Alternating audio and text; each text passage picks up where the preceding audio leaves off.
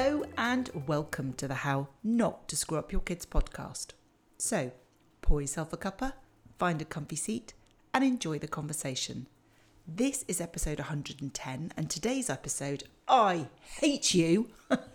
I'm talking about what we should do when we hear these heartbreaking words from our children, which often elicits one of two responses from us. Either it's that deep hurt at the absolute core, my babies just said they hate me, or we get anger and frustrated at their ungrateful rudeness. And it's quite interesting. I'm recording this podcast after a weekend of having a very full house for Sunday lunch with my children and my husband's children. It was just very loud and very noisy. And a couple of sort of girlfriends and boyfriends were also present there. And whilst we didn't get any of the I hate you, there were lots of kind of that sort of discussion amongst siblings and the discussion around things that we've done as parents and other things. I just sort of thought, actually, this is such you know, I don't know about you, you may be fortunate enough that you've not yet had those immortal words uttered to you. But I'm just going to tell you, trust me, I'm a doctor. you are going to hear them at some point. Kind of spreads us into these two camps. It hurts us to our core. I think, especially because quite often the first time that they mutter it is when they're quite little, and it just seems to hurt so much more when they say that. But you are likely to get this at any age with your children and several times and it may not be the words i hate you it'll be something like that just think it's a really important thing that we can that we talk about and that we normalize that that's going to happen i'm going to share five tips but i want to talk about a couple of other things first in terms of a bit of a context it's not that i think that unless you hear i hate you you're not doing your job properly as parents i do think that it's really important as parents that we remember that we're not in the parenting post. It's not a popularity contest amongst our children. And whilst, of course, we want to have a great relationship with our children, we want them to be able to talk to, to us about things. We want them to share their experiences and to be that one person that they want to share their joy with and their exciting news we also have to remember we are not meant to be their best friend. We are meant to be their parent. And with that comes some really difficult, uncomfortable decisions, which they're not going to like, which is why we're bound to get this I hate you. And uh, as I say, it's not that I think that the more you're getting that, the more you're doing a, good job. But I do think we have to expect that and we do have to constantly remind ourselves that it is about making difficult decisions. And in those moments where I have gone into full lecturing mummy mode, which we all do, I do, probably a bit more than anyone else. But anyway, you know, I have been known to remind my children that, you know, I'm not here to make the popular decision. I'm here to make the difficult decision in the long term because I know that that's my role is to prepare you. You know, we talk, I talk a lot about this in the podcast and I talk about this a lot in the book is this idea that our role is to prepare our children beyond our home, beyond that nurturing safe space where everything is provided and we're there on tap and we can provide support as and when they need them and advice. It you know, we've got to prepare them to go out independently and make their own decisions, make their own choices and thrive. And so we have to make difficult decisions sometimes to say, no, you can't have this. No, you can't do that obviously we do it in a kind and compassionate way we we explain things to them but our role is to provide that framework and those boundaries so that when they're then out in the real world living life independently they're able to put those boundaries in for themselves.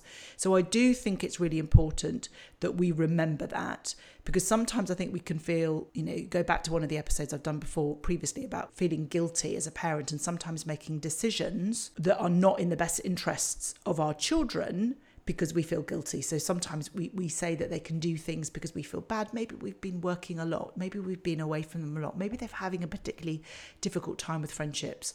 So I do think from the context of this idea about I hate you, let's just remember that this is our, uh, you know, our role is really to make sure that we make some of those tough, difficult decisions that they're not going to like. And of course, we're, going, we're, we're bound to get an element of that I hate you. So I think that that's a really kind of important thing that we remember within the broader context of this. And the other thing that I would also say is that if you do get angry, in that moment. The idea is obviously we're trying to, I hate you is just a way that our children have of expressing themselves. It's an emotion. And often when it starts happening, it starts happening with very, very young children. So you might be listening to this and you've got toddlers or you've got preschoolers that are using these words. It's just an inability to express how they're feeling in the moment.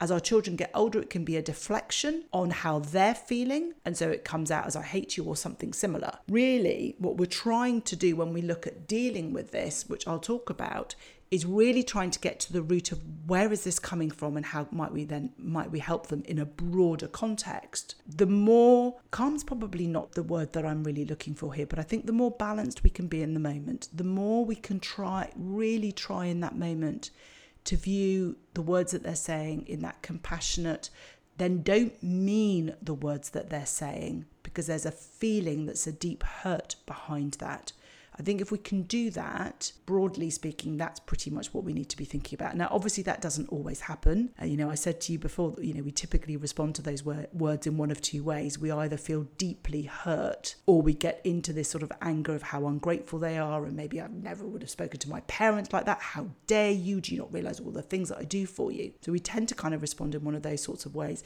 That's our typical sort of instinctive, primary, almost visceral reaction to that. And what I would say is obviously we want to try and keep it in that more balanced, compassionate way. But if you lose your rag and you shout and you get into that rant of how dare you, please don't beat yourself up. Next time, try and follow the suggestion that I'm going to talk through. We are human beings, we're not robots, we're not programmed to always respond in a monotone, calm way every single time. And we're human, our feelings become hurt. And I do think that I, you know, I've said quite often um, at talks that I've given is that actually sometimes it really doesn't damage our children to see that they've hit a bit of a raw nerve, that actually we've reached our limit in terms of amount of um, upset upset that they have that they're then projecting on us in an unkind and uncompassionate way and in a hurtful way. So if you've lost it, please don't worry. Just it's that whole idea of every single day we are striving to be that little bit more consistent, a little bit more of the parent that we really want to be in each and every day. So if we get it right two times out of 10, woohoo, well done, you're doing a fabulous job. Let's not focus in on beating ourselves up every single time we are human and instead focus in on, okay, what can I do next time that will help me respond to it in a way that I know I really would, would have liked to have responded to it last time. So that's the kind of context. So let me talk you through the five things that I think are kind of things that we need to keep in mind in terms of strategies, some of which will help you in that moment, and some of which are things that we need to kind of go beyond because obviously we need to deal with it in the moment. We can't just ignore it. What I would say is that my personal view, and obviously when I prepare a podcast episode, I kind of dump my own kind of thoughts, and then I often do a little bit of research in terms of what other experts, parenting experts, and psychologists recommend in this particular space. I personally don't think that we some there's some advice out there that says when our children say I hate you that we kind of, you know, that's a really mean thing to say, that's really upsetting immediately. I personally don't feel that that's particularly helpful. I do think it's important that we talk to our children about the fact that the words that they use can hurt and they can be upsetting. But I really, the advice that I'm going to give you primarily focuses in on how do we deal with that big emotion in that moment and then how might we address the words that they've used afterwards. So let's dive in. The first one is please don't panic. You know, they don't genuinely hate you at their core, just in that moment, they feel very strongly. And let's be honest, what's often happening behind this I hate you is that you have said no to something, you have put a limit into something, you have placed a boundary that is something that your child is trying to push against. It's really trying to not panic and see the comment that they're making within the context of the decision that you've made or what you've said to them around what they can and what they can't do in that moment. Children really don't hate us in that moment in the same way as I remember reading somewhere this idea that actually sometimes we just don't like our children. Scandalous, I know. But it's this whole idea we love our children. Of course, we love our children. We adore them. They're this part of who we are in every way. But it's also okay not to like them sometimes. So, in the same way as your children love you, but in that moment, they don't like you because you have made a decision that is around a no or enforcing a boundary or setting a limit. So, you know, it's really important around that because when we take it personally, that then sends us down a path of making decisions that may not be the best for us as adults. It might also not be the best for our children in terms of helping them understand that there are boundaries and being consistent in the application of those boundaries, as well as preparing them, remember, for the adults that we're trying to raise. So the first one is simply don't panic. The second one is take a moment if you can. It's about making sure that you check in with yourself so you don't meet their big emotion with your big emotion. We've talked about this before in this this notion of sort of emotional regulation and this notion of emotional dysregulation. When our children have a big feeling, which is often what's behind this then absolute visceral response to like I hate you, they've got a big feeling the last thing that we should be doing is meeting their big feeling with our big feeling. And instead, what we want to try and do is create this vessel, this container that their big emotion can explode within, can expand within, but doesn't then trickle into absolutely everything. So we're helping them by holding that space for them. If you can't do that in that moment, that may genuinely be an opportunity, you take that opportunity to say, you know, right now, I can't have this conversation with you. I understand that you're feeling something, but right now, I think we both need some space. So don't ever be afraid to in, to insist and ensure that there's a moment taking. Whether we'll talk about you know acknowledging their big feelings and dealing with things, but don't be afraid to say we've got some big emotions going on here. We're both clearly not in the best space to have this conversation I think we just need five minutes and we'll come back to this. And always remember when we're trying to take a moment, when we're trying to create a bit of space, that you remove yourself from the situation rather than removing the child. If you've listened to my previous ex, um, episodes when we're talking about how to manage those big emotions, and you've talked to children about creating their emotional toolkit, and they have a toolkit, and you've had a discussion around your child has said that actually when they feel big emotions, they need to kind of take themselves off to their toolbox or to their bedroom, then by all means, that is something you've already had a discussion around, it's something you've already agreed and talked about, then 100% absolutely remind them that we're taking a moment and that we take our moments in our separate spaces and your child takes their moment in their bedroom or in a particular space where they read or, or where their toolbox is. But if you haven't had that pre agreed, then it is much, it's just really important that you remove yourself because when we push our children away. So if you've not listened to the episode before, or actually repetition is the mother of all learning, so it's always useful to hear it again. But the idea is when when they're feeling a big emotion, they're overwhelmed. And so sending them away, as in sort of suggesting that they go to their room or they go somewhere, outside, it's like we're pushing that emotion and that connection and that contact away. And actually, we need to be providing a space where they feel contained and safe to be able to work through that emotion and experience that emotion. And so, if we are feeling that our emotions are bubbling and we're getting more and more angry and frustrated, and we can do that at any point in the discussion in that heat of the moment. Know, if we start off and we think that we're in a in a great place, we've not panicked, we've kind of checked in on ourselves and we seem to be fine and we begin to kind of acknowledge their feelings and we can feel ourselves bubbling up and boiling over, the emotions are getting big, then at any point we can say, I think I need a moment because I can feel that my feelings are getting quite heated and I'm not sure I'm going to make the best decisions or be able to talk to you about how you're feeling properly.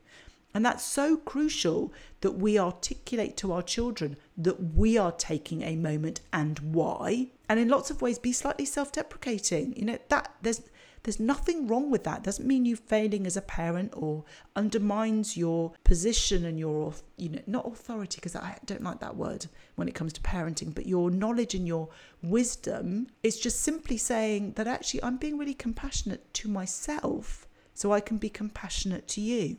And that's a great way of modeling to our children that we, as their parents, are human beings, are grown ups, and we get big feelings and we don't always know what to do with them. But we acknowledge that sometimes we need to take ourselves out of a situation in order to be able to experience them, to work through them, and then come back and have a discussion in a space where we can then be our best. And so don't ever be afraid to kind of take those moments and to be honest about why you are doing that. But it is always that we remove ourselves rather than sending our child to a different space unless that's part of a toolkit that we've already discussed with them and our children have asked us, have given us permission to remind them to go use their toolkit or to remind them to use a space that they've created within their bedroom, for example, for them to be able to work through big emotions. So the first is don't panic. The second is take a moment, but of course, we can take a moment at any point through the process. The third one is it's really it's really important to acknowledge that our children are experiencing a big feeling. So instead of this sort of notion in that heat of that moment when our child says something, says, I hate you, or you're mean, or you're horrible, you're the worst parent, I wish I was never born. Whatever it is, you know what it's like. One of those sorts of things. The best way we can respond in that moment is not, well, that's a really hurtful thing to say. You made me feel really sad.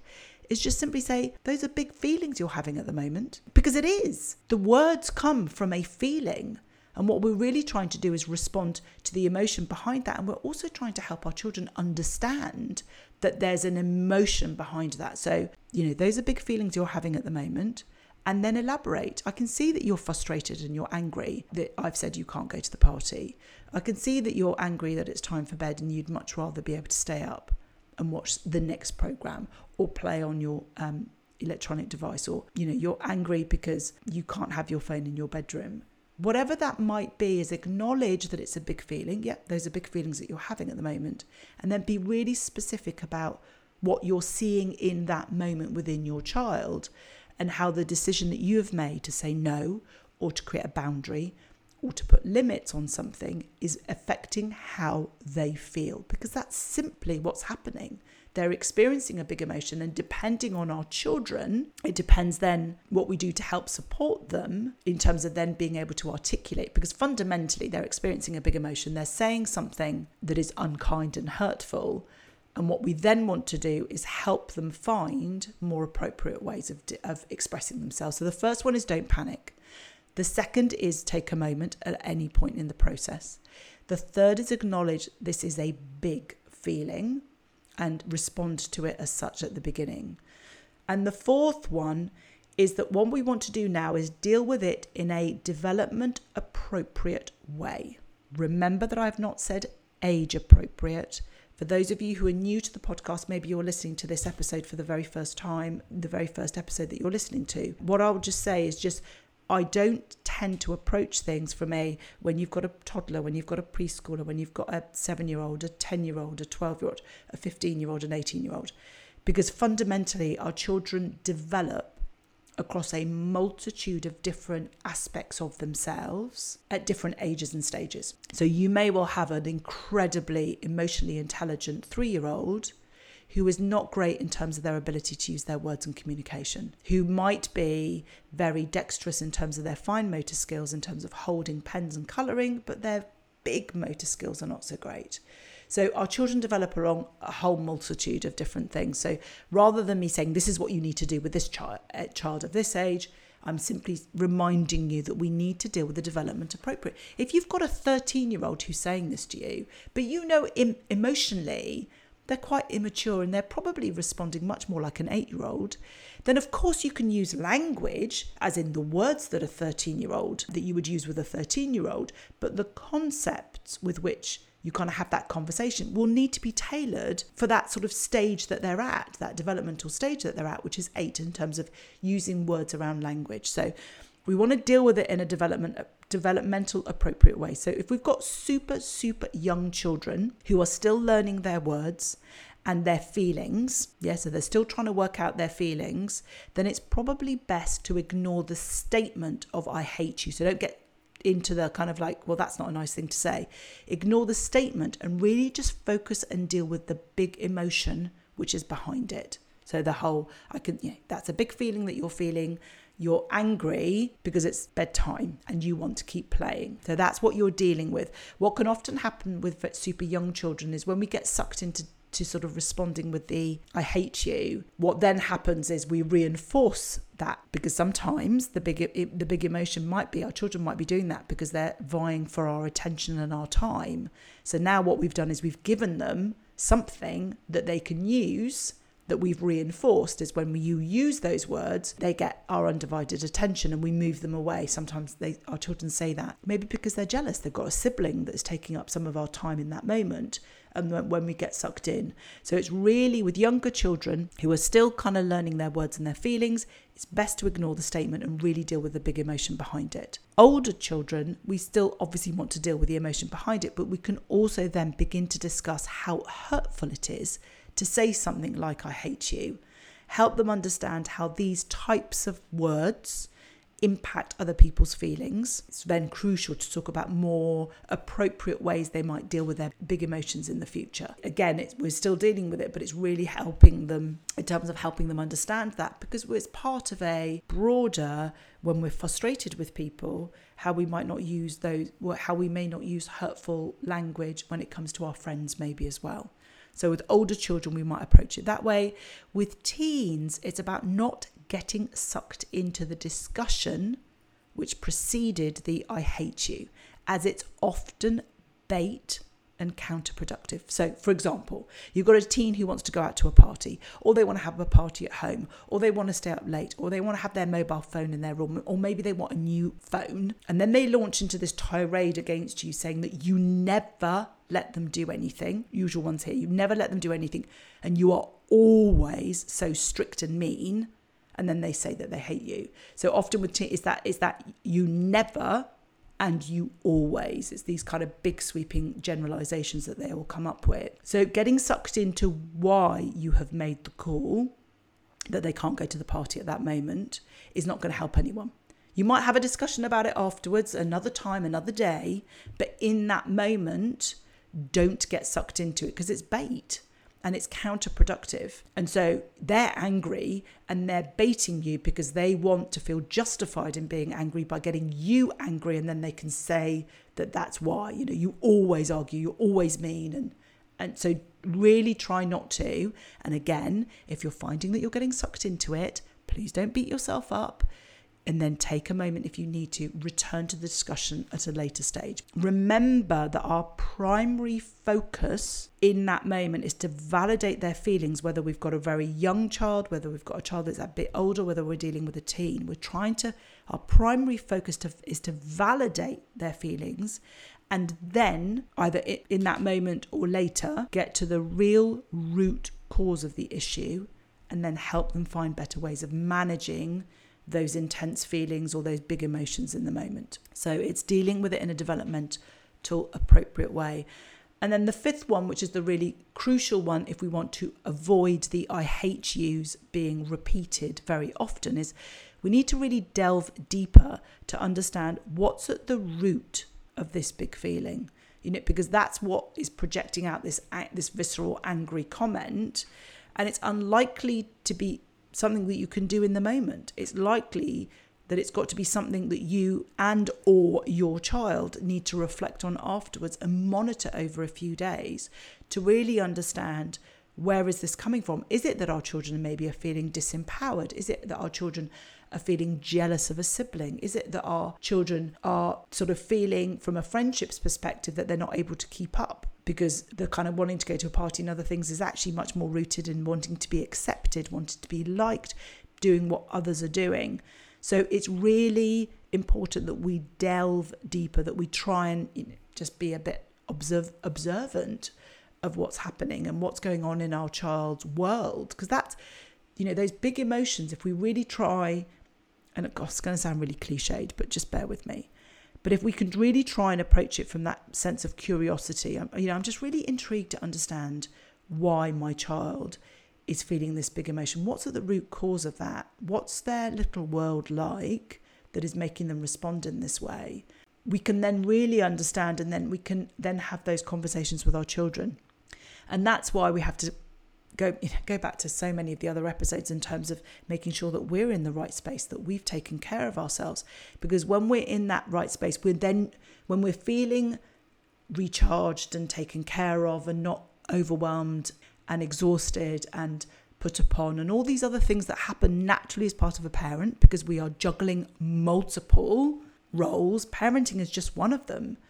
But actually being able to kind of really remove the emotion, the hurtful emotion for us and the anger that we might feel of this child that we've sacrificed so much um, and they're speaking to us like that is that if we can try and sort of step back and detach ourselves a little bit from that, we can then be really curious. We can then say, it's really interesting that they're saying that. What's what's going on in their world at the moment? And it may be quite obvious. Maybe that you've got they've got a new sibling and they're jealous, and that might be part of it. They feel they're getting less of your time. It may be obvious because they're they're a teen that's going through that whole trying to discover who they are. They want to do what everyone else is doing because they want to fit in. It might be a child in their middle sort of ages of seven or eight that's maybe experiencing a step up at school or, or difficulties with friendships.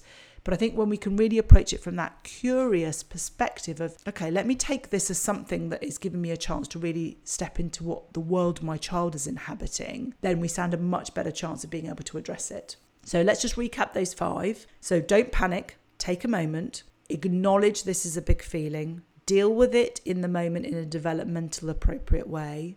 And then later, we're looking at delving deeper to understand what's at the root cause. Those are my top tips that I would suggest. And my give this week are going to be these five strategies in a checklist. And as usual, with a bit of space underneath so you can reflect. And it also serves as a reminder, maybe put it up somewhere as a way of reminding you. As usual, all you need to do is head over to my free resource library, drmaryhan.com forward slash library, where you'll find the link to download the resource. All you need to do is pop in your email address and you'll get instant access not only to this week's resource, but all the other free resources across all my other podcast episodes.